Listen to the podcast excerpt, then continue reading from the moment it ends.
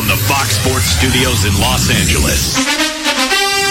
Here's Brian Fenley. Let's start with the NFL from Sunday, where Justin Herbert of the Chargers slung a 53-yard touchdown pass with 2:17 left to guide the Chargers over the Steelers, 41 to 37.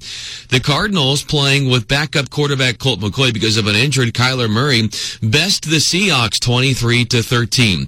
The Chiefs use savvy defense to take down the Cowboys 19 to 9. KC's Chris Jones had three and a half sacks a forced fumble, and a recovery of a fumble.